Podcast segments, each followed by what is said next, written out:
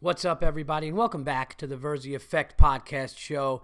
My name is Paul Verzi, and today is Thursday, January 12th, 2017, and you guys are listening to episode 289. 11 away from 300, everybody. Uh, how the heck is everybody doing? I hope everybody had a. Uh, nice time in between shows. I hope everybody is having a good start to their 2017 year. You know what's funny is I'll go on stage and I'll ask, like, you know, how's everybody doing? You guys having a good uh, New Year so far or whatever? And there's always some people like, yeah. Then there's people that like you could you tell just gave up already on 2017. They're like, fuck it, we're two weeks in. Let's um, know, let's see, here comes, let's go uh, 2018 people are just like, ah, they're over it. People get over the new year so quickly. They just, you know, everybody's all into it for like three days, and by January 4th, they're like, ah, fuck it. Um, I have a uh, wonderful show for you, uh, ladies and gentlemen, today. I have a lot of stuff to talk about and uh, a lot of things I'm passionate about, which means you'll probably be hearing me um, ranting and raving. And um, what can I say? I got to talk about uh, the Giants um, and Packers game, which uh, stings me for many reasons. Um, got into a couple of arguments with people about it, so I'm going to talk uh, to you guys today about how I feel about that, the sting that is still lingering a little bit with the Giants. Um, but uh, a lot of stuff to talk about. Uh, Meryl Streep making some comments about uh, Trump at the Golden Globes. We'll talk about that. We'll talk about a couple of uh, incidents that um, that I've noticed that happened this uh, that happened this week, um, and of course uh, my unacceptable and your guys' unacceptables. So uh, it is a uh, full packed TVE show for you um, this uh, this Thursday in New York, which is very warm and weird. It was snowing two days ago and about 22 degrees, went down to 14 degrees. And today, uh, two days later, it is, I believe, a high of 62 today. Um, the rain has stopped. The sun is starting to slowly creep out, and it is a very, very weird thing to be in a, a winter coat, winter hats, gloves, boots, and then the next day you're like, I don't even need a jacket. So uh, I don't know. Maybe global warming is real. What what the fuck do I know? All I know is the weather has been really weird. Um, so sit back, relax, wherever you may be, from your home office, from your cubicle, from your car, from the gym on a treadmill, listening to the Verzi Effect podcast. Uh, enjoy. But first, of course, I got to shout out the sponsors for the Verzi Effect. The Verzi Effect podcast is sponsored by City Living Dog and City Living Dog Services and Coach Mike, one of the best dog trainers out there. Matter of fact, uh, Coach Mike who is in the New England area, who uh, you guys saw did a, a, Facebook Live, and he worked with Lloyd. He's been working with dogs for 17 years. Um, an amazing dog trainer, and um, he's worked wonders with our dogs in in the short time he's known Lloyd. Uh, and I know he could do the same for your dog, but he's also been doing a lot of uh, Facebook Lives and uh, working on dogs. So uh, check him out. Um, his Facebook uh, page is Mike Reid. He goes by Coach Mike and um, that's uh, R-E-I-D, I believe, and um, he does a lot of Facebook Lives. So if you want to see who I'm talking about, go to his Facebook and check it out. Also, go to citylivingdog.com, go to his uh, Facebook, his Instagram, and of course his amazing YouTube channel with uh, all of the dog training uh, videos that he has on there, which are amazing. Also, go to All Things Comedy for your favorite podcasts. Go to All Things Comedy Records, All Things Records for your favorite comedy albums. Uh, check them out, follow them. They're going to be doing a lot of stuff uh, pretty soon, launching a bunch of new media stuff, I believe. So stay tuned and please check that out because that's going to be really exciting if you are a comedy fan. Check out allthingscomedy.com and follow them on Twitter at allthingscomedy. Now, uh, I'm very excited. I have a lot of, well, there's a couple things I'm excited for, and I really, really want to. Uh, I can't now, but uh, I'm going to be making an announcement, which I'm thrilled about. I'm really excited about and um, you know you guys will know soon enough. But uh, I will be shooting a special this spring. That is definite, and uh, we're just working on a lot of different things, like I mentioned last week. So sit back for that. Um, what a great week I had last weekend, man. I Saturday night was incredible. Saturday night, I want to thank everybody and all of the um, uh, my fans and my podcast listeners who came out. Did four shows in Manhattan last week. I did a bunch at the stand. I, I did uh, one over at Stand Up New York. Stand was amazing. I had a couple of people come out. I had uh, people from the NFL Network uh, come out. I had a, another uh, somebody from the, the Vice Network. Now Vice is a TV show. It went from mobile to TV. They have a network now. They came out and just amazing time uh, at the stand as always. Standing room only, packed out, amazing lineups. It was me, it was Artie Lange, it was Keith Robinson, it was Derek Gaines. It was hosted by uh, Ron Bennington from the Bennington Show on Sirius Radio. So it was just an insane night. Uh, both shows there sold out, packed. Um, I had a weird incident on the first show. Actually, I did three shows. I closed out their first show, which was the early show. Um, so I went on around seven something at night, and then I did the eight ten, and then went over to Stand Up New York for the midnight show. But when I was closing out the early show, I get on stage, and it's never happened before. Some dude, I just get on stage, I grab the microphone, I'm like, "Hey, what's going on?" And like right out of the gate, some dude's like, "Oh, Paul Verzi, yeah, man, I've I've been waiting to see you." And in this fucking weird, creepy and like the whole show just stopped, and I'm on stage for like 10 seconds. And I was like, what? And he goes, no, man, I'm a fan of comedy, and I'm hearing about you. I was like, can't wait to see your act. And it was just weird, though. And I'm like, all right, dude, let me let me get into this. I was like, and he started like saying stuff that he knew about me. And I was like, dude, are you stalking me? And he ended up being a sweetheart who was like a serious comedy nerd, but he had this like very weird, like, is this guy gonna follow me and stab me? Like, oh, I've been waiting. And it was it was fucking weird.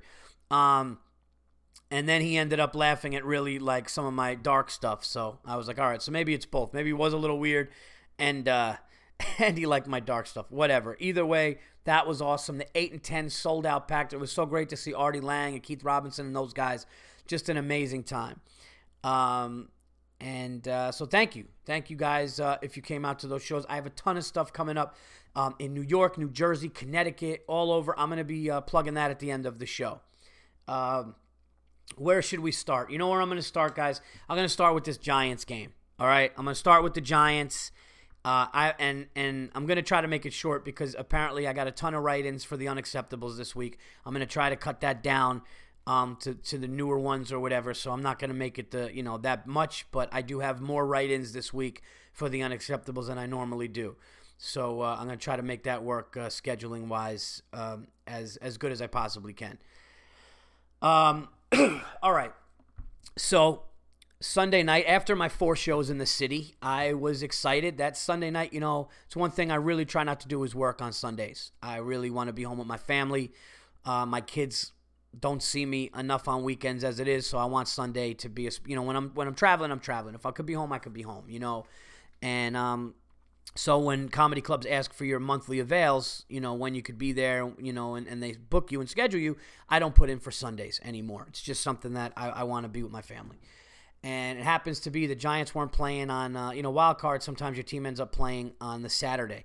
Wasn't the case. So I had Sunday home with my kids. My son is super excited. He loves the Giants now.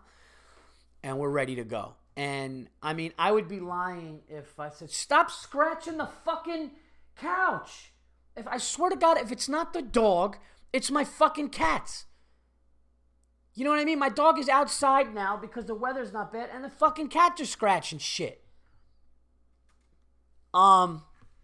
So anyway, I, I uh, was excited, and I'd be lying if I said that I wasn't scared. I know Aaron Rodgers and the Packers were on fire coming in, but I was really optimistic and thought we could win the game. I thought we could win the game by multiple scores, like I, you know, like I said and like I predicted. I really did believe that, and for the reasons that I mentioned before. I, I said that our defense um, was just tight and gonna, you know, was was tight on on offenses, was gonna keep us in the game, and I felt like if we got some scores or whatever, we can we can really pull it out. And I thought, um, the biggest thing that I said, which I thought, which I was wrong and and how wrong was I? I was I was super super wrong, and I got to tell you guys something that happened the night before when I ran into my buddy Giannis Pappas, uh, my dear friend Giannis, hilarious comedian.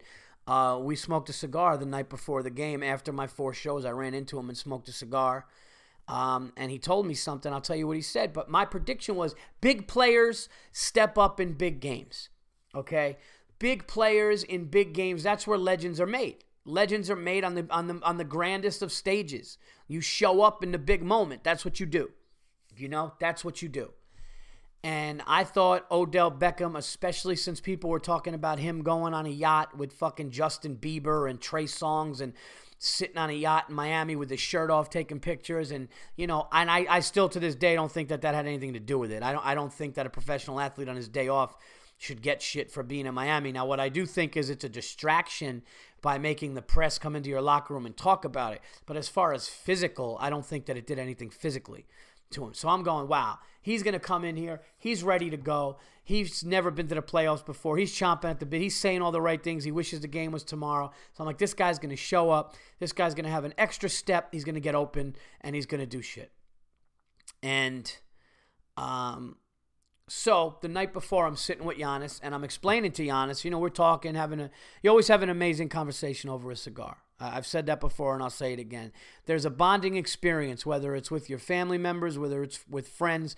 When you're sitting down smoking a cigar with somebody for an hour to two hours, drinking a scotch and just talking, the conversation is just better. It's just an amazing, amazing time. So me and Giannis are having, you know, typical discussion, and obviously sports comes in the end, and I'm like, you know, this is what I think about the Giants, and this is why. And all props to Giannis Pappas because I swear to God, I'm not kidding. I'm, I'm, this is exactly what he said to me. I said, I think Odell's going to show up. I said, our defense is going to be ready. I said, you know, and I said, I think it's going to be Eli that we need to worry about if we need to worry. But I love Eli, so I don't. And Giannis goes, we don't need to worry about Eli. We don't, and shout out to Eli Manning and all you fucking Eli haters because how did the kid play again? He played fucking amazing. That pass to Will Tye was incredible. Okay, he's passing the ball all over the joint in the first half, and he can't, he can't, you know, he can't be penalized for these fucking assholes who made. I mean, critical is not is not even the the. the it's just ridiculous what happened. So Giannis goes, I don't know, man. This is the night before. He goes, I don't know, man. He goes, Odell has big drops. He's had big drops in the season, and I think he's a head case and he's got big drops. And I'm going, nah, dude, he's a he's a gamer, man. It's gonna be he's never been on this stage. Watch. This is gonna really show. And I could not believe what I witnessed. All right, now I don't want to take anything away from the Packers here, okay? Second half, Aaron Rodgers picked us apart and ended up turning it into a blowout. But listen to some statistics that are incredible to me. Um, that that what happened happened, and and I, I do think this. I got into an argument with Bill Burr about this. Um, I know that you can't take things away from the team that won, and I'm not trying to just look at this through Giants' eyes here. Okay, I'm really not. But you cannot drop the balls that we dropped. You cannot drop two touchdowns and a first down in the red zone to start the game on an amazing drive, and the crowd is starting to go, oh shit, here we go again. You cannot do that. The Giants had every fucking reason to be up a minimum of 17 to nothing. A minimum. Think about that for a second. Okay? The first 27 minutes of that ball game, Aaron Rodgers and the Green Bay Packers had seven positive yards. 27 minutes. A football game is 60. You're talking about almost half of the fucking playoff game. They had seven yards and we were pitching a shutout. They had zero points. Okay? Um, everything was going our way. As a matter of fact, I think it was a one point game for 42 minutes of that game. Now, granted, second half, you can't blame the offense for the defense breaking. I'll give you that. But I do, do think, and this is where I argued with some people, I think the dynamic of a game changes when awful shit like that happens. Odell Beckham Jr. drops a ball in the red zone for a first down. It would have it would have got us, or not in the red zone, but it got us right around the 30. It put us in field goal range and is a first down. So now you have a potential to go in the red zone and either score a touchdown or you're well within Robbie Gould's field goal kicking range to get at least three, right? He drops a ball my grandmother could catch. Okay. Fine. Then he drops a touchdown that Some people are like, oh, well, it was over the shoulder. Fuck that. He had both hands on the ball. It wasn't overthrown. And at one point, it was almost near his waist, and he dropped the fucking ball for a touchdown. So now you're talking, those two drops, just those two drops, is a minimum of 10 points. Minimum 10 points. Okay? Then you have Shepard drop a pass. Now, I know the defender got his hand in there, but if Shepard held both hands, held the ball with both hands and kept it out and dropped, that's a touchdown. Okay? So that's another drop. Then Shepard on like the five yard line or six yard line has one hit off his thumb and flies up in the air. So we end up getting three. He could have got a, he could have got we could have got into the red zone for another touchdown there. Now I know what you're thinking. Woulda, coulda, shoulda, yeah. Fine, and that's fair. But all I'm saying is, and what hurt me, because I'm not taking anything away from the Packers. Packers did their job. Packers are like, hey, Giants receivers aren't going to catch the ball. Fuck it, Our, ours will.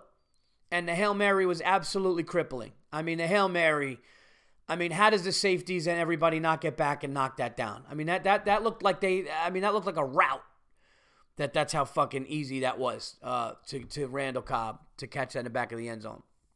So, um, but I I had a really I've never seen a drop in a first quarter be that devastating. When Odell Beckham dropped the first down by the 30 yard line and made us punt, when he dropped that first drop early in the first quarter for a first down, that gave them their crowd. And I do think dynamics of the game changes because if you go up 17 to nothing there, they're going to think, here we go again. Eli is on fire again. The crowd starts worrying. Everybody's getting quiet. Aaron Rodgers has to maybe force some throws. Okay, our defense is going to be lifted up. And that shouldn't be. Your defense shouldn't need that. I'm just saying, had those drops not happened, I think we are talking about a completely different, different game.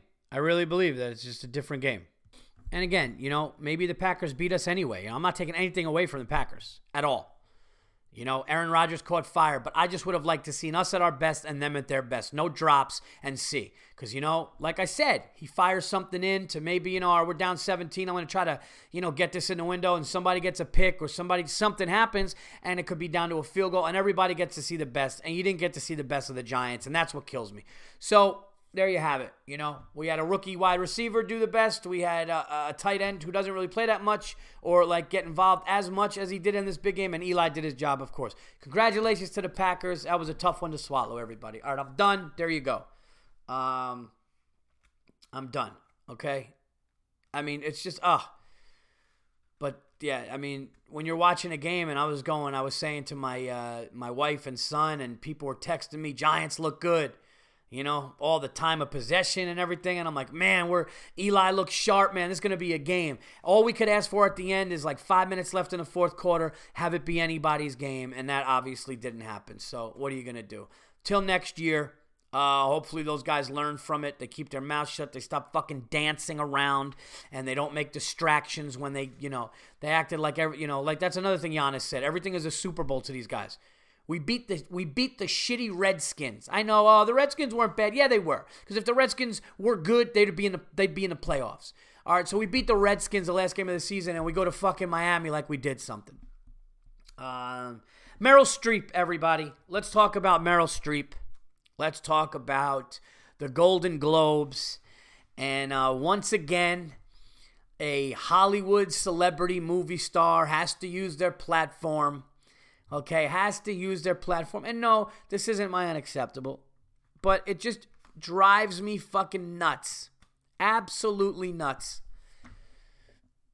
To have somebody win an award for their art and mastery in their art and in their craft, and rightfully so. Meryl Streep has been a brilliant actress for many, many decades. She's a she's a brilliant actress. And she goes up there and this is the one thing that that she did that if I ever sat with her and, and I think she's got no credibility now because of, of what she said and what she did. Um, is that she went to negative. She did something where it's like after the fact something happened that you don't like, you continue to talk about it. And to me that's childish. And that doesn't really make any sense. Now, I don't fucking. Maybe Meryl Streep is a nice person. I've never met her, okay? You know, Meryl Streep doesn't come to the comedy clubs. She's not coming to the comedy club circuit, I don't think. but I never met her, and I don't really know people that know her. You know, she's a fucking 80 year old, you know, millionaire, uh, uh, celebrity Hollywood star. And she went to negative, guys, and that's what bothers me. It wasn't, she went to the past.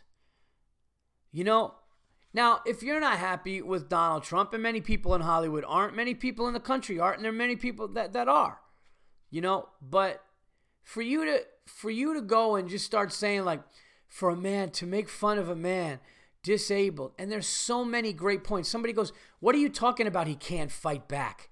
He's a fucking reporter. Of course he can fight back you know? Nobody's going to physically fight anyway. So he can fight back because he's a reporter. And here's the other thing other people were showing Donald Trump always making that fucking gesture about people. Now, I'm not saying it's not immature. I'm not saying that it's not childish. But, like, how about Meryl Streep go up there and talk about if you want to use that platform for good? How about saying something like this? You know, myself and everybody else here doesn't like Donald Trump, right? And they all clap. And then she says, but you know what? He is the president elect. And we could just hope that he does right by people that are this. And even if she said people that are disabled, Mexicans, let's just hope. Kind of like the way Dave Chappelle did. Now listen, a lot of people would have been annoyed with that anyway, and I understand that side of it too. But at least she would have went towards the future and positive. That's like the mature, smarter thing to do, I feel like. You know?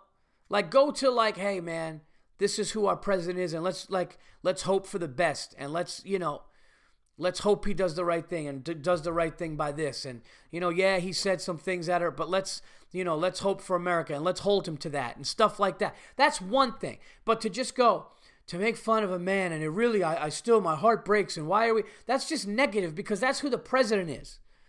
You know it's like i remember um my family I mean, I don't want to get too personal, but my family was going through some horrible things back in the day, and me and my older brother were in the middle of it, and people would just harp on it and let us know that this is, you know, well, this happened and that happened. And me and my brother are like kids, and the shit already happened. So it's like bringing up that just doesn't make sense. Why doesn't she talk about some shit like, um, you know, I don't know. Let's hope that, you know, police brutality and and and you know African American men and the police that could could be could be better and come to an understanding and and bring something to the forefront that people can like get behind for the future instead of just going back and going our president did this back in the day. How could we how could we do that? That's not helping anybody. It's almost like selfish what she did. That, that's how I feel. It's like a selfish crybaby like we lost move. And again, she might be a lovely woman. If I met her, you know what I'd say to her? You're a great actress. You're fucking fantastic. You know, but I'm just saying, it just seems to me to go up there and say that it wasn't, it didn't make any, it was just kind of like, I don't know, it was just weird. It, we already have the president. He's, people, like it or not, Donald Trump is the president for the next four years. That's it. That's it. He won. And I've never seen anything like, like people going after this guy. I'm not saying he didn't say stupid shit. I'm not sitting here trying to say I think the guy should definitely calm down. You know, I got to be honest with you. I'm was I'm not a big Obama guy. You know, I never was. And I'm watching his farewell address, and I got to tell you, whether it's bullshit, and I listen, a lot of that stuff is bullshit. They talk like politicians. That's what they have to do. But this guy did a good job of it. You know, talking about his wife the way he did, talking about his vice president the way he did, talking about what he wants for America, talking about, you know, he even was classy enough to say that, you know, when they started booing Trump, he's like, no, no, you know, we're in this together. You know, and he turned, you know, he turned that into, it's like, I wish Trump talked more like that, but the guy doesn't. That's not what he does. And fine, you could wish that, but like, that's what it is. And these people, man, this, it's almost like I've never, people, if you listen to media and certain people, you would actually think Donald Trump murdered people. The way they talk about this guy, you would think this guy fucking murdered people. Yes, he said stupid things. Fine. Yes, you're afraid because he said, I'll bomb the shit out of him. And it makes you scared. And that's fine. If you have children, you don't want fucking World War III to break out. I understand that. But to act like this guy is a fucking neo Nazi who's ready to fucking gas people, it's, it's really fucking nuts. It is nuts. And I just wish at these award shows you know, people like Meryl Streep would say, hey, look, I'm not happy, but let's hope for the best. I think the way Dave Chappelle did it was great. Uh, I think it was abs- abs- absolutely perfect. Saying, you know, we're behind you. We hope you do a good job, you know, and you we hope you look out for us as well, and this and that, you know. So I, I that's the way that I'm looking at it. Um, I don't fucking hate Meryl Streep because of it. I don't, you know, listen. Those people have made more money and been on a whole other planet than most people for a long time, and they don't even really know better because they're not around common people. You know, they're not around the middle class. Uh, they're definitely not around poor people as much as they say how much they love them. These Hollywood people, you know. Mark Wahlberg had a great quote about that. He's like, a lot of people out here in Hollywood are in a fucking bubble, man. They don't understand, like, they really don't understand the common working people. And so I think a lot of it comes from that. And I don't blame an 80 year old woman who just doesn't like who the president is, you know, but I do blame it when it's on that platform. I think it's a little fucking silly. Uh, that's just my personal uh, personal opinion. Now, speaking of uh, women, I had a funny incident happen, and of course, somebody went at me. I go to an Italian restaurant. All right, this is not my unacceptable either. I got a lot of things on this one that could be my unacceptable, and um, I, I, what's it called? I, I'm not there yet. My unacceptable is a separate thing, but my unacceptable is simple. Uh, it's it, it it involved road rage and me wanting to get out and kill somebody, but this was something funny that happened. I go to a Italian restaurant the other night, and I'm waiting for food. I'm picking up some food, and I notice that these two girls, I would say definitely in their 20s, maybe early 20s, are talking. And I'm just sitting there, you know, and I'm, I'm kind of in a rush because it's like after seven, the kids got to go to bed. Um, dinner was taking long. I had to go to the grocery store and do this shit. So I just want to get home by like 7:30 with dinner. So I'm kind of waiting, waiting, looking at my phone, and I overhear, and I'm I'm almost 100% positive and if I'm not, I'm sorry. Then this whole thing is wrong. But I, I'm pretty sure I heard her talking about her spotting, her period spotting. Like I guess that I guess that means that blood's coming through when you have your period. I don't know. It's gross to me, but whatever. That that's what happens, right? And I almost think she was saying like I'm was spotting so hard, or I was spotting this and that, this and that. And I'm just like, I'm in a fucking restaurant. Like you know, I don't want to, and, and fine, I'm not trying to eavesdrop, but you're not talking low enough. Because I'm clearly not sitting there talking to you two women.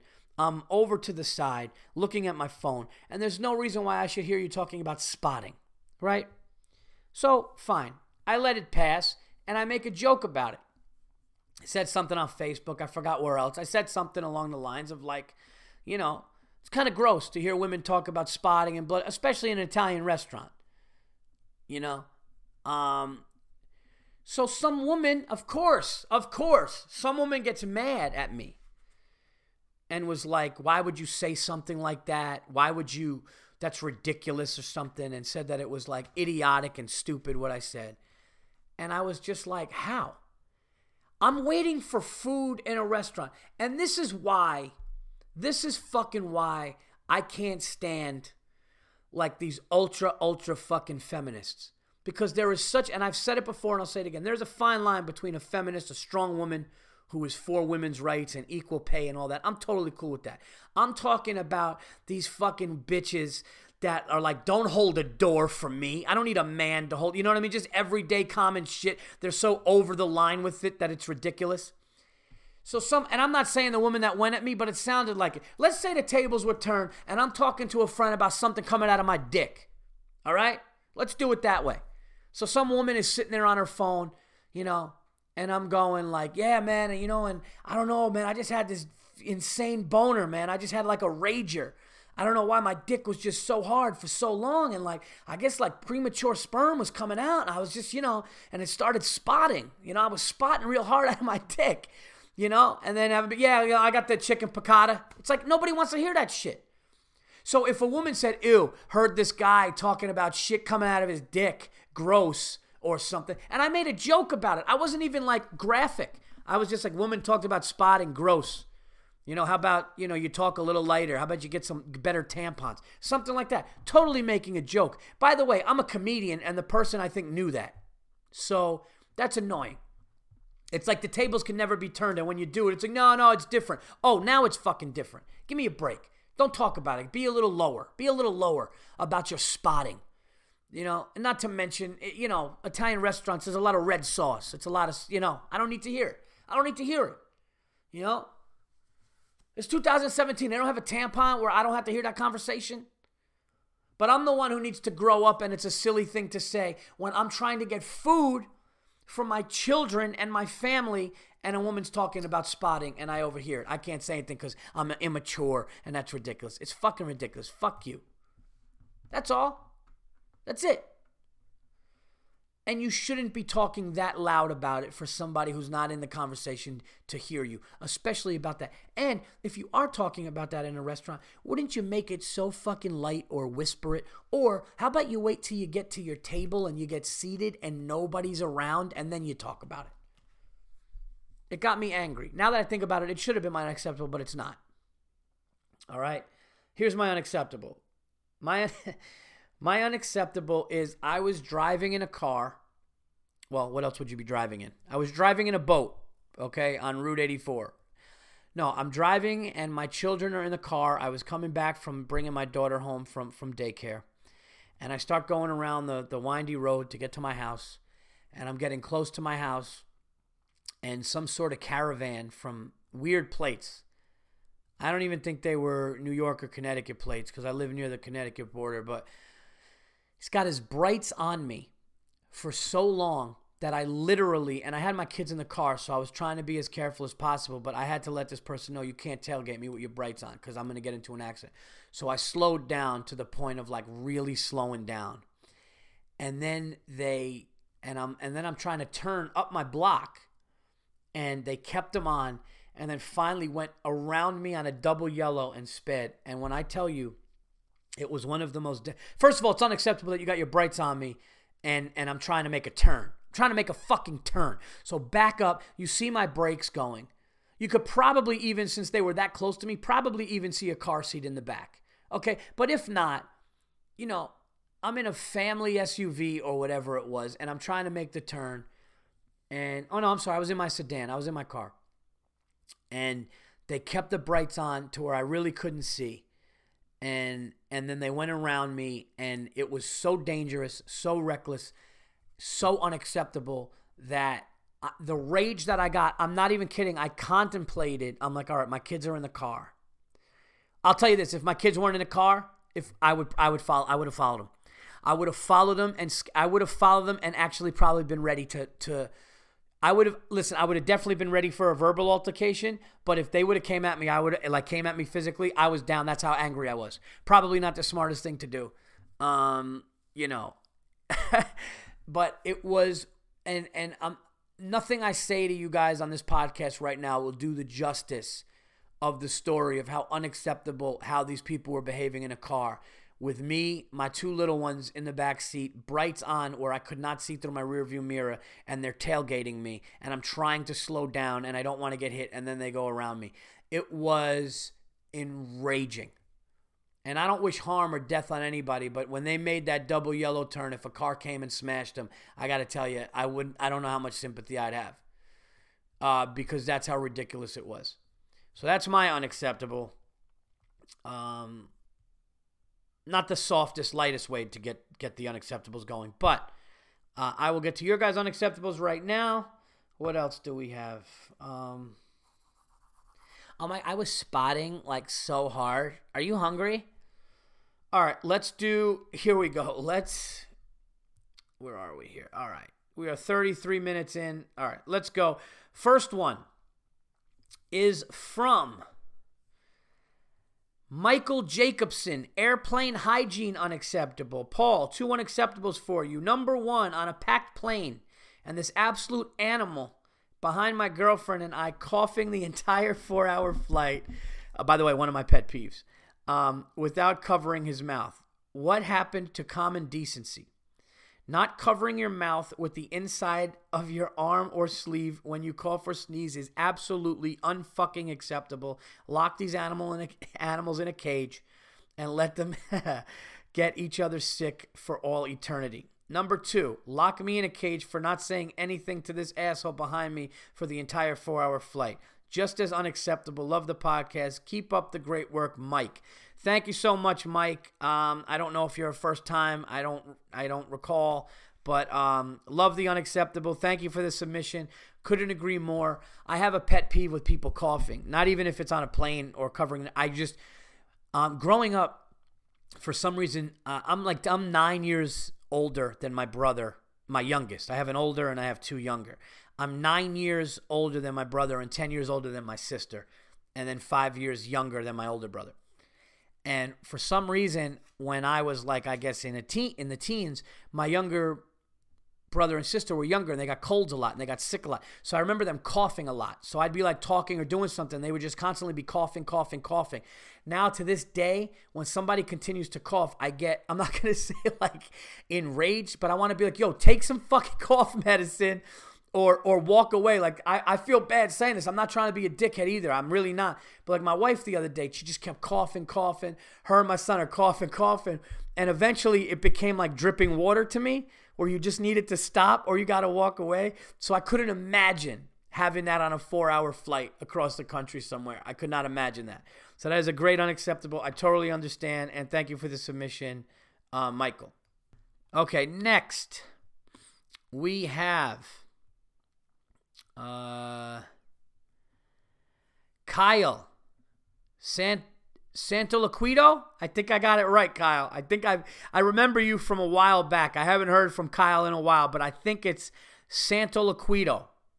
Okay, which I I'm assuming is very Italian.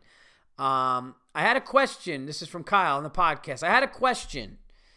Um, you can read on the podcast if you think it would be interesting for the show. If not, writing back um, is appreciated. I am thinking of starting a podcast, and I'm curious how um, how do you just talk in a room by yourself and sound enthusiastic? Um, you sh- uh, you sound as if you are talking to us like we are in the room uh, with you. Meanwhile, you have family in the house uh, that could uh, come near the room. Uh, I have this problem too. I can't help but to feel weird about it. I sometimes do them with somebody else, but when I'm alone, they sound bad. Uh, even when nobody else is home for some reason, I feel some kind of pressure when talking to no one. Do you think your stand up experience helped it, or did you feel this way at first doing the show too? Thanks. Any advice would help. Uh, that's a great question. I think a lot of people are interested in that stuff. People always ask me about the show and um, how I could do it. One thing you have to realize, uh, Kyle, about it is. Um, the combination that I am um, immensely talented and good at what I do. I'm, I'm fucking around. I'm kidding. Um, no, I've been, you know, it took a while to build up the show the way that I have it now. As far as really being interrupted by people in the house, um, that really doesn't happen you know, very occasionally. Like if my wife or kids know, because, you know, my podcast is my business. It's part of my business, part of my job. Even though, you know, I give the podcast to the fans and my job is being a stand-up comedian and, and, and, you know, doing everything that a comedian would do other than this. This is an added on thing. Um, you also asked a question if, if doing stand-up made it easier. I would say the podcast makes you better even at stand-up because uh, you know you are talking into a microphone like a radio show, but I've just been doing this a long time. So my suggestion to you would be if you start a podcast and you want to do it, first of all, you shouldn't have any distractions. Like even if my wife walks in the room and I'm doing it, that happens occasionally. My my wife and kids know, hey, you know, dad's doing a, a podcast right now and and they'll go away. Or you know i'm in a private space a lot of times. Um, i have a little office space or you know i'll do it when nobody's home. I have set times to do it. Uh, now i pretty much do it when when my kids are at school or late at night when everybody's sleeping so my suggestion is until you get 100% comfortable with it nobody should be around you so you could get your feeling um, with with your show however it goes whether you have segments or whatever um, the second thing i would tell you is it's going to take time you know, um, if I have to be 100% honest, this is my 289th episode of The Virzi Effect. Um, six years doing it, almost about, about a very, very close to a million downloads. Um, Lord knows how many hits because I've learned that. You're going to find when you do a podcast, hits and downloads are different. I have thousands of people that hit it and listen to it that don't download it. So I don't know the exact numbers, but I also have thousands of people that download it. So you're not going to know the exact numbers as much as somebody tells you. Um, but I did find out through All Things Comedy that the Virzi Effect is up there with um, their highest uh, rated downloads. But it took me about 45 episodes for this show to get good. And if I have to be 100% honest with myself, I feel like I really had a, you know, a show. I felt like I had a show show around 50 something episodes. It takes time. You know, when I first did it, I would get to like a half hour and be like, fuck, I don't have anything else to say. I don't know how to do it the right way, or I don't know how to get to an hour yet. But that was years ago. Um, now it just comes, now it's what I do.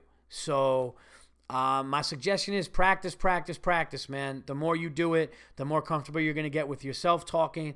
And another thing I would say is believe in what you're saying. Don't say things because you want the audience to like it.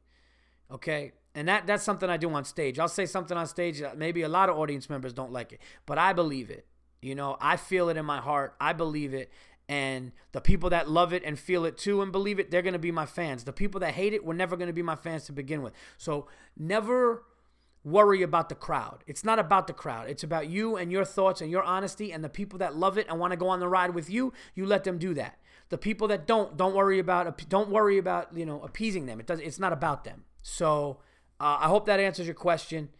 Just do it alone get the rhythm, practice it a couple of times, and keep getting the the, the podcasts under your belt, and then and then it will get um, and then it will get better. Uh, and I, and that goes for anybody listening. If you want to do that, that's probably the best advice I could give about podcasting. Thank you for um, for writing in. All right, here we go. Unacceptable from Garrett Johnson. Hey, Paul, first off, I want to thank you for the great shows. I always get excited when I see a news post on your feed uh, anyways, on to my unacceptable. I'm currently sitting in a Starbucks waiting for my customer. Uh, I do mobile iPhone repairs for a living. Okay, so you're sitting in a Starbucks waiting. Okay. Uh, and it's 30 minutes past our set time. These fucking animals don't realize that I set appointments on each hour of the day, and when they are late, it drives uh, drives all my appointments behind.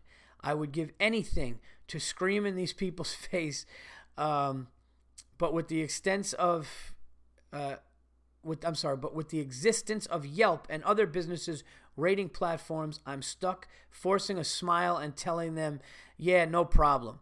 Lock these self-centered fucks in a cage. Tell them you'll uh, let them out in an hour and show up a few days late. Now it's 35 minutes past. Fuck me. Oh, thank you, Garrett. I appreciate that. I'm sorry. Sorry that you're going through that. That sucks. Um, you know, especially when it's going to affect everything else. Uh, here's another one from Garrett Johnson. Adding to my first unacceptable. Hey, Paul, I just wrote you about the iPhone repair appointment. Well, the guy finally showed showed up and fucking le- left to go to the bank. Now I'm done and waiting for him again. Jesus. Sorry for the additional email, but thought it added to the unacceptable. It does. It does. You are dealing with an absolutely selfish narcissist who could give a fuck about your job and your day. Uh, thank you again. Here we go. Parking lot unacceptable. Let me get this last name right, guys. That's probably one of the hardest parts. You want to talk about advice for podcasts? Some of the hardest part is when you get your um, audience involved in the show and you have them submit things, whether it's tweets or unacceptables or anything like that, emails, getting the last name.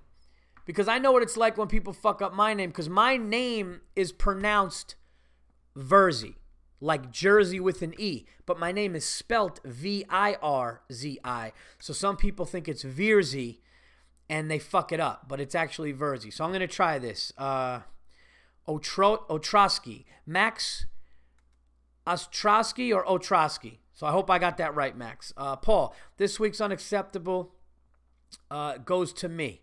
I almost lost my fucking mind today in the gym parking lot waiting for a spot. I was the first to notice somebody backing out. I gave them enough space and patiently waited with my blinker on. Two people tried to poach this spot. Paul, I swear I was like an NBA power forward boxing out, the boxing people out to get into this spot. In the short moment, I had no regard for human life or my car. I went nuts. Keep me and my Dennis Rodman ass behavior in a cage, Max. Well, you did the right thing.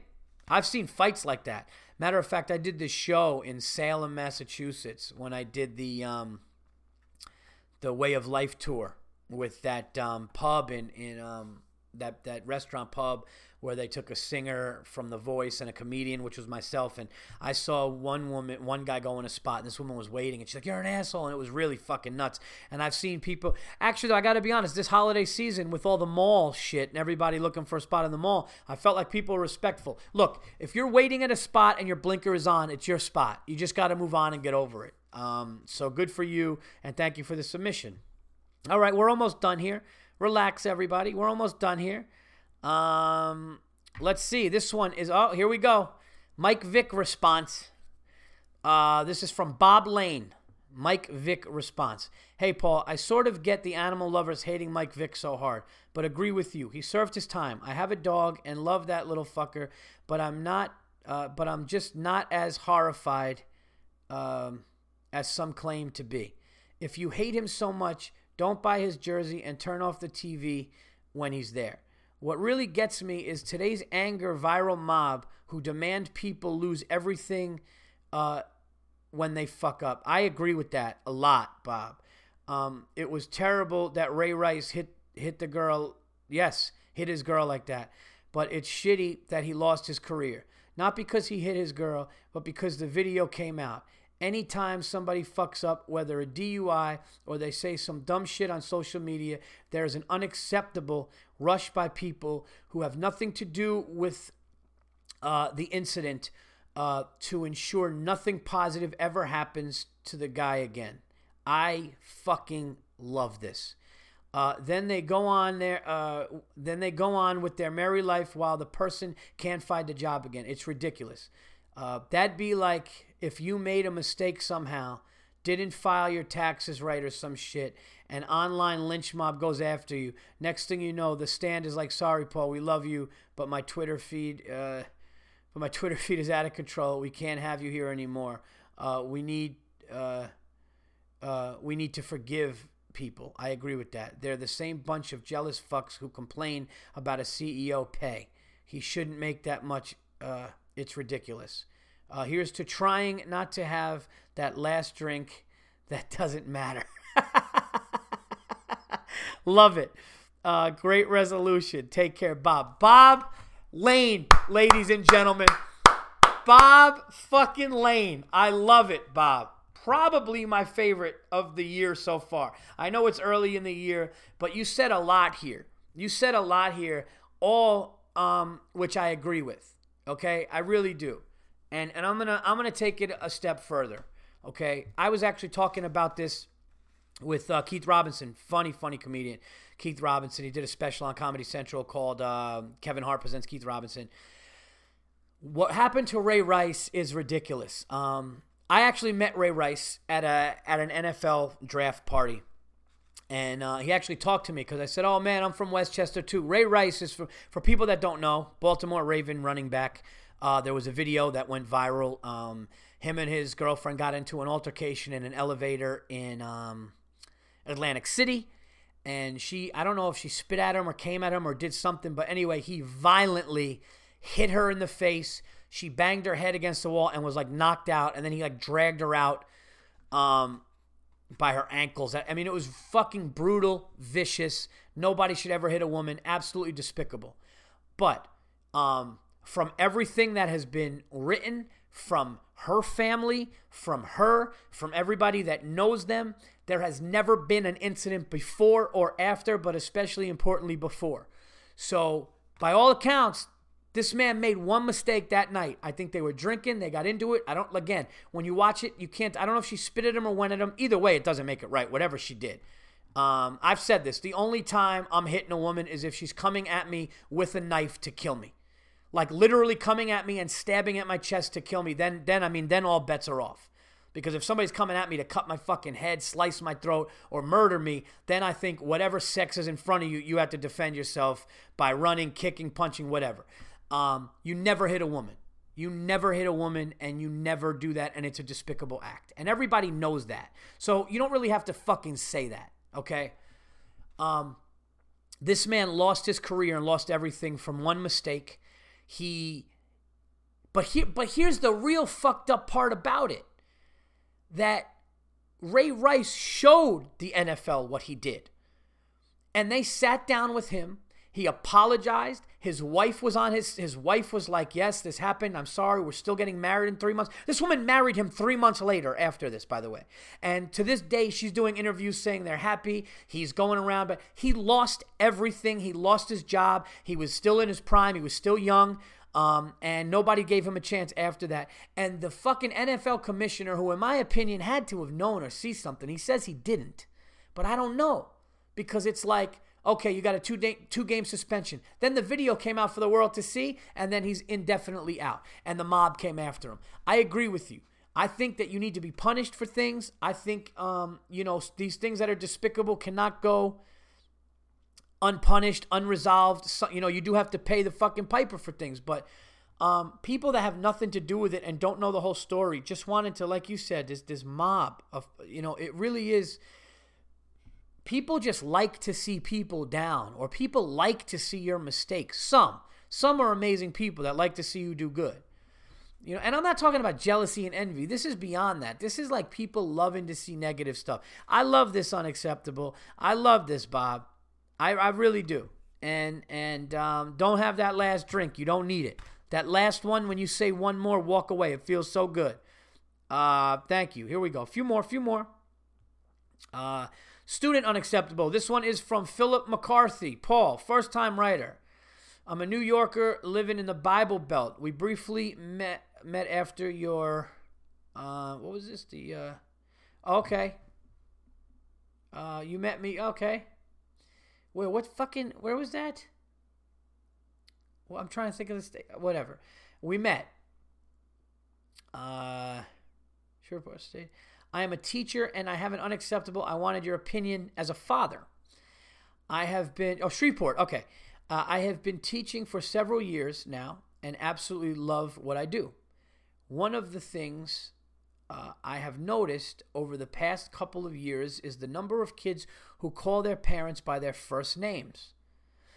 Uh, yes, that that is a weird. I, I know what you're saying, but here we go. They will say something like, "Misty grounded me this weekend," or "I can't believe Bob can't pick me up." Then, to make it even worse, they will try to call me and another teacher by our first name. Paul, could you imagine when we were growing up trying to call your teacher? by his slash her first name, but they do not think anything is wrong with it. This baffles me. I am in my mid 20s, and even still, when I go home, I always address my friends' parents as uh, Mrs. or Mr. So and so. Don't lock the kids up. Lock their parents in a cage for not doing their job. Yeah, I agree. The other day, my uh, sometimes my kids will joke with me and I really do think it's funny when my four year old daughter goes, Hey, Paul, that's a joke. You know, um, if I found out from my son's teacher that he was calling her by her first name and thinking it's okay, I'd have a big sit down with him because that's a big, big, um, disrespectful, classless thing, and he's getting it from his mother and father. You speak to your elders with Mr. and Mrs. You speak to your parents as mom and dad and all that stuff. I totally agree. I think that that's weird and uh, I like it. Boy, this is some original. This is some original uh, unacceptables. You guys are taking the unacceptables to another level, a little more uh, deeper. You know, we're not talking so much about you know puking in bathrooms that much anymore, which I still love and find funny. So keep those coming too. Um, question. Uh, I don't know. Uh, let's see here. Oh, this is about a cigar bar. You know what, Justin? This is from Justin Bird asking about a cigar bar in Baltimore. Um, do you mind telling me the name of the place? I've been wanting to find one here. Thanks a lot, Virzi. Thanks for the podcast. Justin, you know what? I don't know the name of it, but I do know that there was not many. So I think if you Google, I th- as a matter of fact, I think Baltimore might only have one one or two. So it's definitely one of those. And the one I went to doesn't even doesn't even seem like it'd be open later. So Google it and you're gonna get one of the two for sure. Sorry about that. I wish I'd known. Um here we go. This one is from Ryan Appel. Uh, yet another gym unacceptable. Let me see where we are on time here. See how many more we have. All right, we're good on time. Let's see how many more we have. Okay. Okay, only a few. Okay. Here we go. Uh, Ryan Appel. This, this here's my hi Paul. Here's my second. Wait a minute. Let me get this. Okay. There's a small font here. Uh, hey Paul. Here's my, oh I could just I learned it. That's that was my new thing that I learned. I learned that I could actually on my computer make the font bigger without you guys having to do it. So you don't have to change your font. I can just fucking be a little more tech savvy and understand how to use something. Of course my phone is going off. Uh, one second. Okay, I'm back. All right, all right. So we got the font better. Here we go. Okay, from Ryan Appel. Yet another gym unacceptable. Hey, Paul, here's my second gym unacceptable. The, the other day, I was at the gym working out on a machine. I had my eyes on another machine near me that I wanted to use next. Nobody was on it for about 15 minutes. When I was done on the first machine I was on, I walked over to the other one and I, uh, I wanted to use. As a normal gym courtesy, I asked the guy near it uh, if anyone was using it. The three guys near it said no and that it was open. So I started using it. A couple of minutes later, a guy came over and asked me and the guys around me what the fuck happened to my weights on the machine. I had taken the weights off because the last person to use it, supposedly this guy, had left uh, four 45 pound uh, plates on each side of the machine, a chest press. Me and the other guys around me were looking at him like he was crazy because nobody was on this machine for the last 15 minutes. I told him that nobody was on this machine for at least 15 minutes, so I took them off. But uh, that he could work, that he could work in with me. Uh, okay, so you're being nice, and that it was no big deal. Then he starts getting in my face and kept saying, "What the fuck? Come on, man." A little bit of an overreaction for such a trivial uh, thing, right? So after bitching to me like a five year old who has to share his new toys, then he agrees to share it with me, but starts telling me when to do my set and how many reps I should do. Oh boy.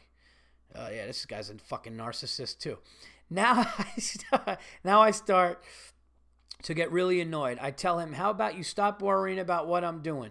You just do your thing and I'll do mine. After about five minutes going back and forth, I decide to ignore what he is saying while sharing the machine with him until I was done working out uh, at my own pace. I didn't want to escalate anything and possibly get into a fight and lose my gym membership slash get a lawsuit. That's smart. Uh, also, I knew the other guys around me would have my back uh, in a story case. Okay. In a story. Wait a minute. In a story in case Oh, I think that was fucked up. He actually got physical. Okay. Um, what is it with these super aggressive psychos at the gym? Be polite, mind your business, and share the equipment. Nobody owns it, and we all pay to use it. Lock them up in the gym with the with the Navy SEALs and the dude who makes his five-year-old son work out, and make them share the equipment and never leave. Uh, what is it about being in the gym that makes guys act? Uh, like more of a dickhead than usual. Probably compensating for something. P.S. Can't wait for your special.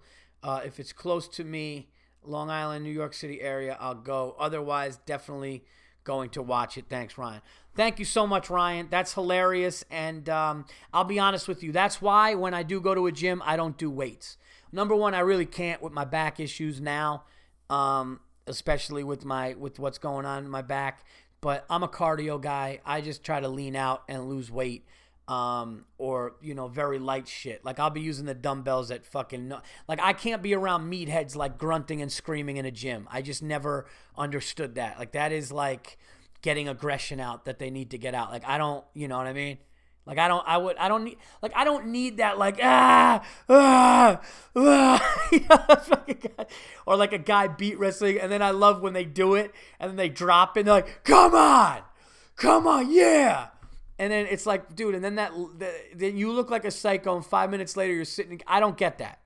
Um, so I don't know what it is, but uh, it will never be me. Thank you for the submission. Uh, here we go. Uh, these are good today. Let's see where we are on time. All right. Well, I didn't see a movie, and I kind of already talked about sports. All right. So I'll talk about some plugs. Uh, what is the next one? Thank you, uh, Ryan, again uh, for the submission. And um, yes, my special will be near New York, and I have an amazing announcement that's going to be coming soon. Matter of fact, we found out something last night about the special. I am super, super excited to have the people that are going to be involved with it and um, and what I'm going to do with it. But more importantly, I'm just happy with um, with the material that I'm, I'm doing. I'm just having fun, and I'm um, just having a great time. So um, you guys will, yeah, I'm gonna be shooting it in the spring, and hopefully it will be released. Uh, you know, it's definitely gonna be released in um, 2017.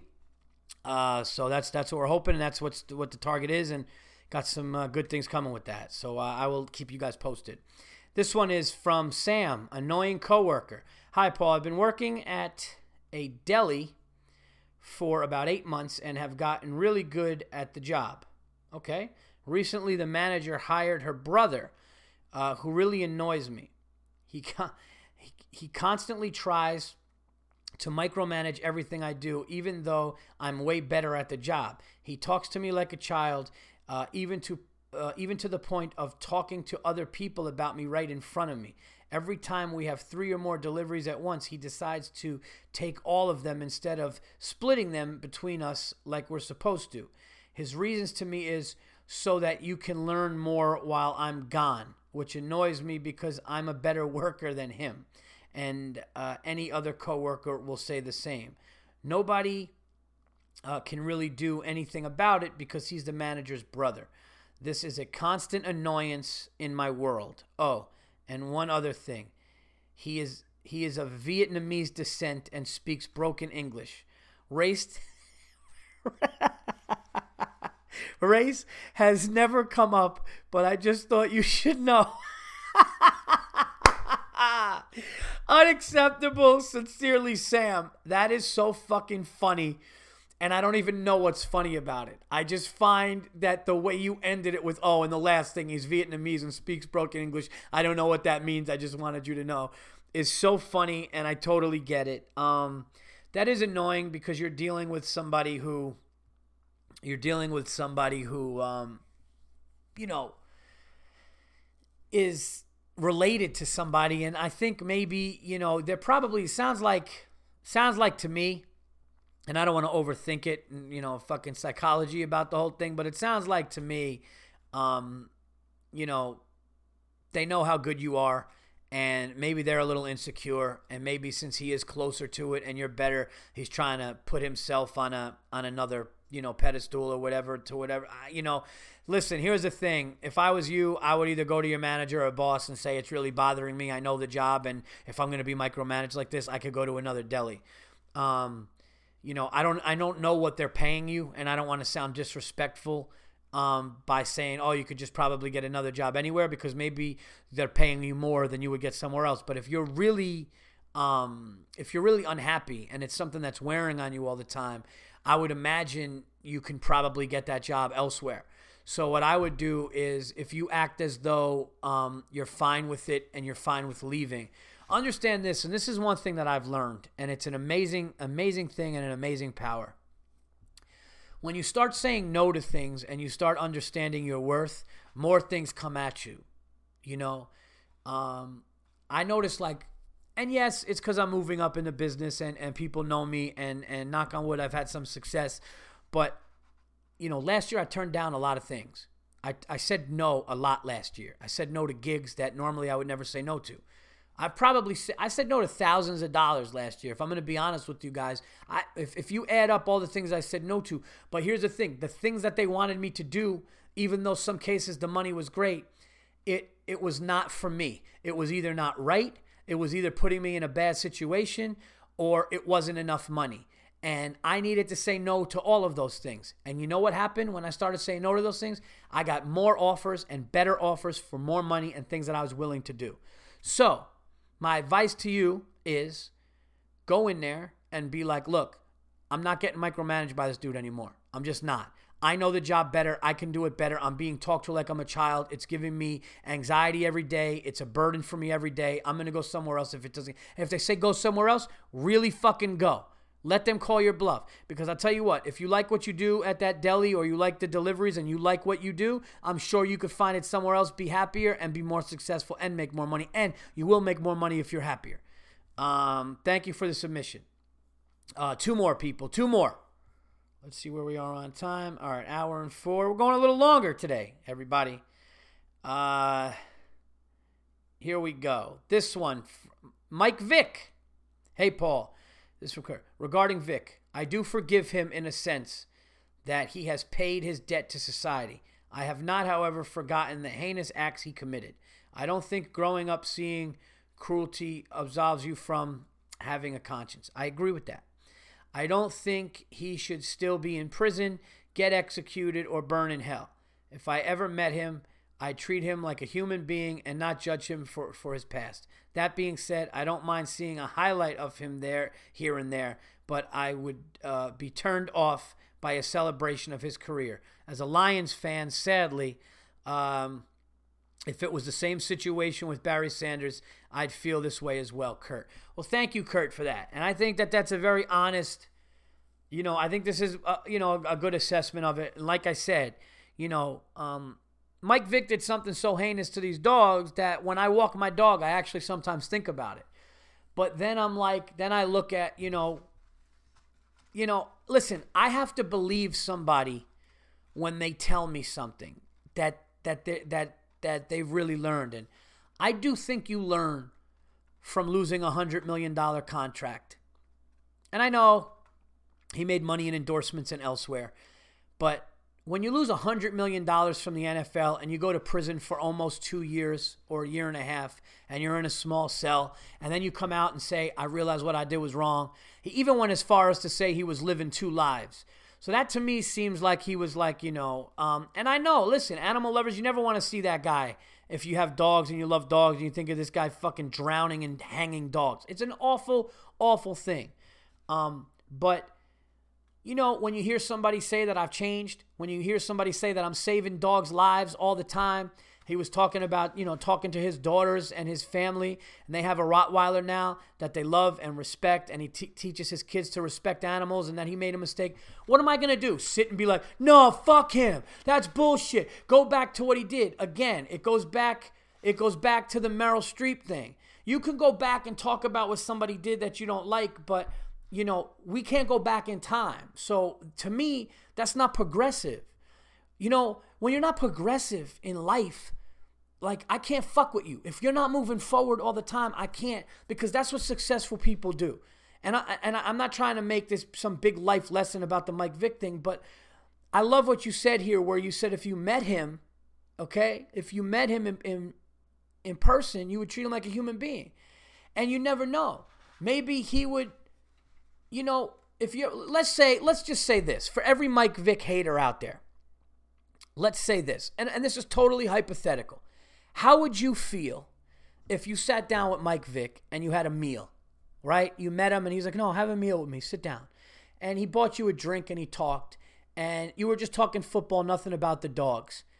And then he he said, yeah, and you know, I don't know if you're a dog, I don't know if you're a dog lover or not, but the elephant in the room is you know what I did, and you know that I I went to jail and I did this and I did horrible things to dog, which I regret all the time. And I'm trying to make amends and save dogs' lives through the, you know, through PETA or the ASPCA. And I'm teaching my kids not to be cruel. And I did that. And I just want you to know, because you watched me, that if I if that bothered you, I really do apologize. And, and I've learned from my ways and I'm sorry. And, um, you know, thanks for treating me like that. Wouldn't you walk away from that going, all right, man, look, the guy did time. He lost a lot of money yeah, it's a piece of shit thing, but he seems like he's moving on and good on him. That's how I look at it. And that's just how I look at life. Maybe you want to call me all too positive or too optimistic. That's all I can be. Because I can't just look at somebody and be like, um, you know, ah, fuck that, forget it. Like, I don't live like that. I honestly, I don't live like that. You know, listen, some things are unforgivable. And as horrible as this is to say, because I do love dogs, I, I got a dog, I got two cats, I love animals you know, if he's if he killed people, that's that's unforgivable. and what he did with the dogs is is is so fucked up. And it's not really that you forgive him it's that you could kind of forget about it and move on but you never forgive but you just you just or maybe I'm sorry you never forget but you forgive and you move on. All right. Wow a lot of you guys fucking are hitting on the Mike Vick thing. Okay um wow this one is really fucking long. All right this is to be the last one hold on let me see all right there's two more there's two more. One is really long and one is short. Do I have time? I'm going to try to bang these out and then I'm going to wrap it up. Okay, so don't worry. Usually, guys, the next week after a long unacceptables like this is um is not as much. But you know what? Fuck that. I don't know why I'm apologizing. I'm such a fu- like half the like people have wrote in said I love the unacceptables. Keep it up. And only like one or two people were like, oh, sometimes it's too long. And then, like a dickhead, I'll get insecure for a second and go, man, I, I got to appease everybody. And that's the exact opposite of what I try to do. So I am to read it. You know why I'm to fucking read it? Because my fan wrote it into me. That's why. So fuck it. Here we go. This one fishing etiquette unacceptable. All right, here we go with the last name. This is from Anthony Scott McGallicher. I hope I got that right. Okay. I've never had a fishing unacceptable. So this this is this is a first, okay? So it's long, but we'll see what happens. Here we go. What's up, Paul? Here's an unacceptable for all the the fishermen out there. I'll do my best to keep it short as it's really four unacceptables in one short amount of time. Uh, New Year's weekend, I was in uh, the Grand, uh, Rio Grande Valley to celebrate the new year with my fiance and her family. It's still uh, it's still in the 70s down there, so I decided to spend. Um, I got to make sure that I'm not losing vol- I mean, I'm not losing content here. Okay, here we go. Sorry about that. Um, so I decided to spend all day Saturday fishing out um, on South Padre Island before celebrating the new year that night. After hitting my regular spots all morning, I decided to go to the South End uh, jetties f- uh, for the remainder of daylight. Once out on the jetties, I uh, picked a spot about 40 yards to the right of this friendly old man. There was plenty of space for us to both fish comfortably with our lines uh, drifting uh, to the right into deeper water and the next person closest to me was at least a 100 yards down the wall to my right. The old man and I were the only ones catching fish. After about 30 minutes, this guy, his girlfriend, and their dude friend came strolling down um, the granite blocks uh, looking for a place to fish. Just seeing the look in their eyes gave me this vibe where I knew, for whatever reason, these specific folks were about to piss me off on my relaxing day off from work. Okay? As they passed me, these fuckheads with at least 100 yards of space uh, choose from decided uh, they just had to post up not even 10 yards to my right. First unacceptable right there. All right, I thought. I picked this specific spot because it looked good, so maybe uh, they know what they're doing, and everything will be gravy. Uh, no longer than 30 seconds after I told myself uh, this did things start to go. Wait a minute. No longer than 30 seconds after I told myself this, things start to go even further south. The old man and I both have our lines in the water and they are drifting to the right. Meanwhile, I'm watching the dude friend ring up his rod and start walking closer to me as he's about to cast. This is where my blood really starts to boil. Uh, I mean, it's taking everything in me to not ask the guy if he just wants to hold my fucking hand while we fish together. As soon as he gets to the edge, this little fucker casts out at least a 180 degree angle along the wall to the left, where my line is in the water to the right casting directly over my line. Also, he crisscrossed you. Yeah, that's fucked up. Uh, I gave the idiot a look like I was going to put him through the fucking seawall and said, hey, man, come on. You see our lines drifting to the right. Uh, why would you cast over here? it was obviously this guy. Obviously, this guy had no idea what he was doing as he just smiled at me while reeling in and uh, just kept telling me, I'm sorry, I'm sorry, I'm sorry.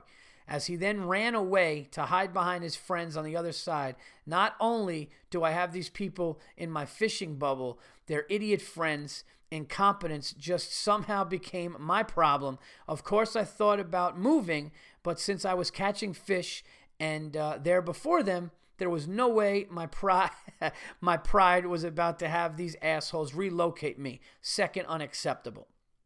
Okay, next one. After watching these three idiots catch fish after fish uh, with oh so they started catching fish now. With none of myself or the old man i needed to uh, re-rig my line.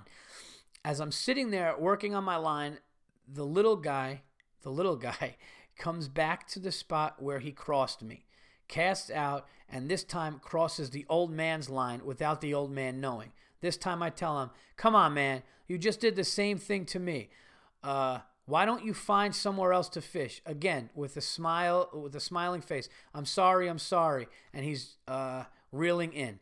This guy gets his line uh, in with the old man's line caught uh, in his hooks. And right as the old man notices, the guy pulled his line in. I looked over, uh, and what does, let me just make this bigger here.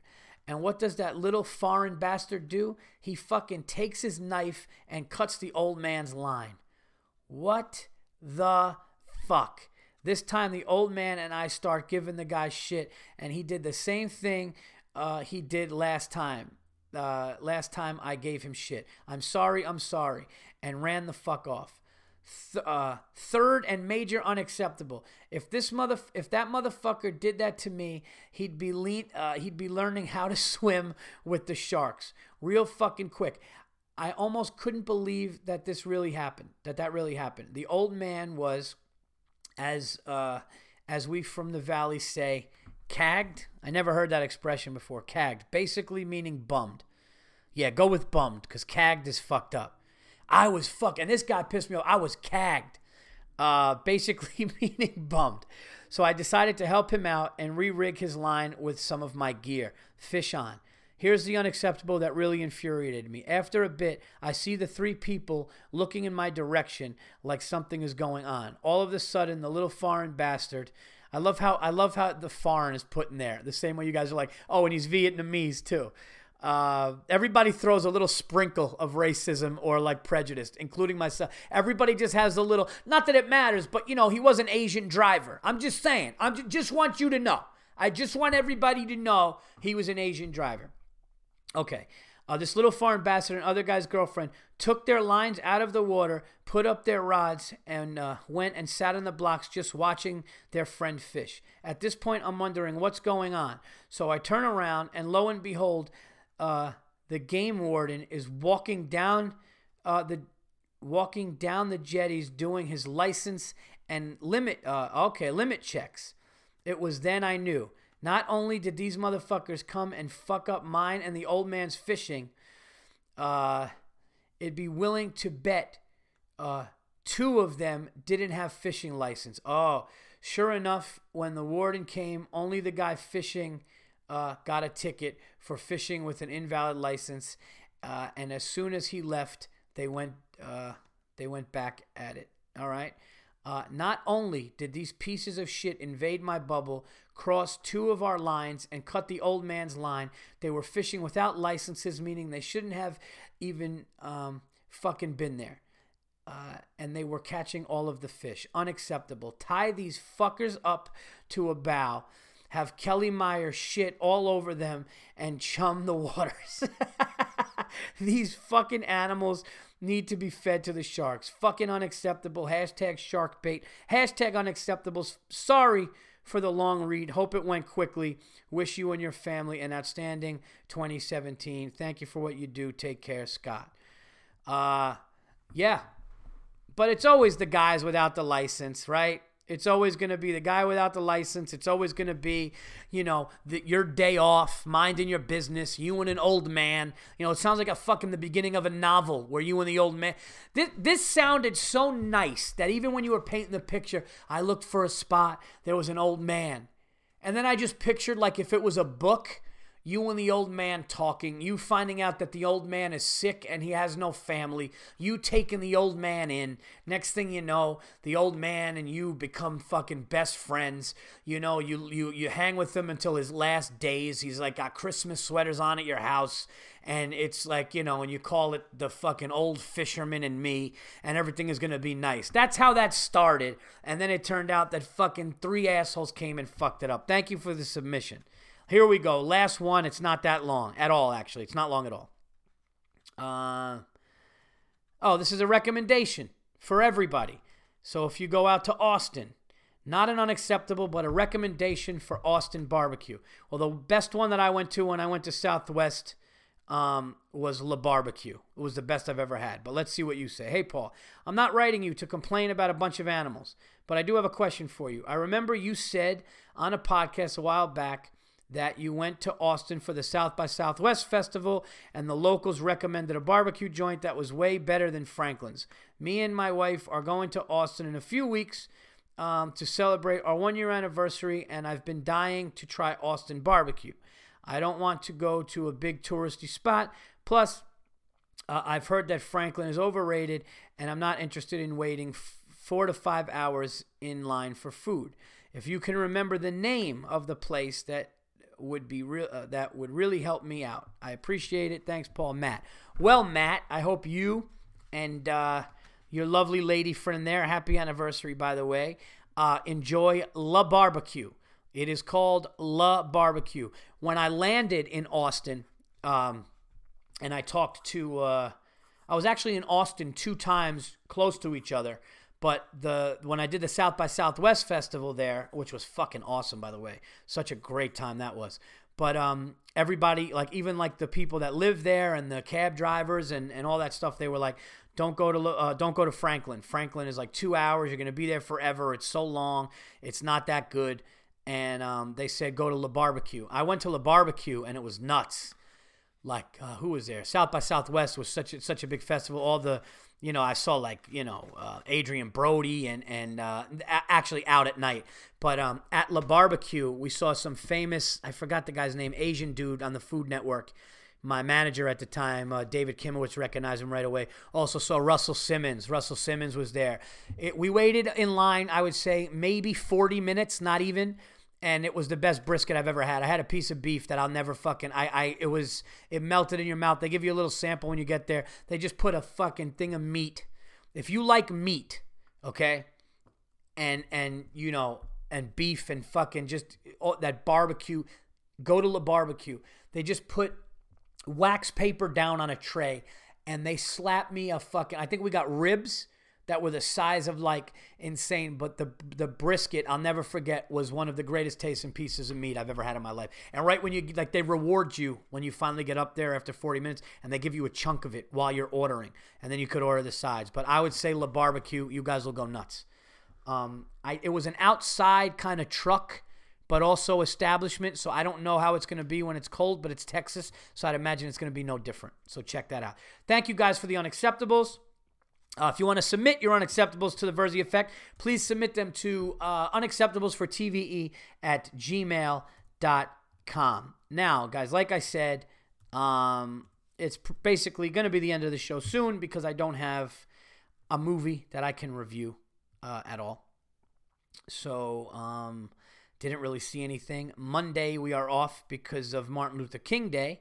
So, I will be taking my son and maybe my wife because I think my little girl can't do it, so somebody's gonna watch her. But I want to go see the Star Wars Rogue One because everybody's saying it's really good, so I'll check that out.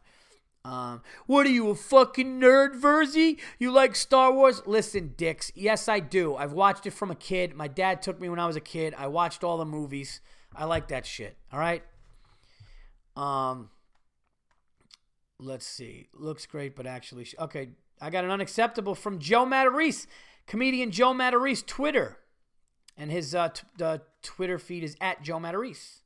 Apple is like restoration hardware, looks great, uh, but is actually shitty. They give my computer back, still broken. Hashtag unacceptable. All right, Joe. Hey, I left Apple and I got to go back because I got the Android. I had an Apple and I was fine and comfortable and loved it. And then stupid me sees a big screen that's curved on the sides and waterproof. Like I'm to jump into a fucking ocean with my phone. And I'm like, yeah, I'll get the Galaxy 7. It's new, right? It's waterproof. And now I have so many people going, you got to change it. Everybody, comedy manager, you got to get it It's with my buddy. Shout out to my buddy Pete Davidson. You guys know Pete Davidson. He's been on the show. Pete Davidson, also cast member of Saturday Night Live. I was hanging with Pete last night. He's like, "Bro, you got to get a fucking iPhone again. Your your texts come up uh, green, and I don't trust them." Everyone else is like, "Why the fuck did you leave?" And now I'm starting to question it. I don't know why I left um, Apple at all. Uh, let's see here. This one is from Pat uh, uh, Shog Shaughnessy, Shaughnessy, Shaughnessy, at P underscore Shaughnessy, S H A U G H N E S S Y. Uh, the way to the airport, hashtag animal, hashtag savages. A guy is in a bus with his bare feet up in the air over the over the thing. Um, all right, is that it? Is that it? Um, oh, thank you guys. You guys complimented me for my um, unacceptable segment on the NFL Network. I appreciate that. All right, so there we go. That's it. We're done with the unacceptables. I did not see, I did not see um, a movie. And as far as sports, I already talked to you guys about the Giants. What else can I say? The New York Knicks suck again. I can't believe it. I can't believe they are not at least over 500, looking like they could get out of the first round with the talent they have. Again, they suck what needs to be done. I'll tell you what needs to be done. I didn't think I was going to say this this early in the year. You got to blow up the team. Get rid of everybody except Kristaps Porzingis. I said it. Kristaps Porzingis is it. He's the future. He's a second year player. He's a young kid. Get rid of fucking everybody and let's get new kids and build. And hopefully, in four or five years, when LeBron James is fucking on his last leg and getting out of the league, we could do something in the East. Please, for the love of God, we have to do that. Okay?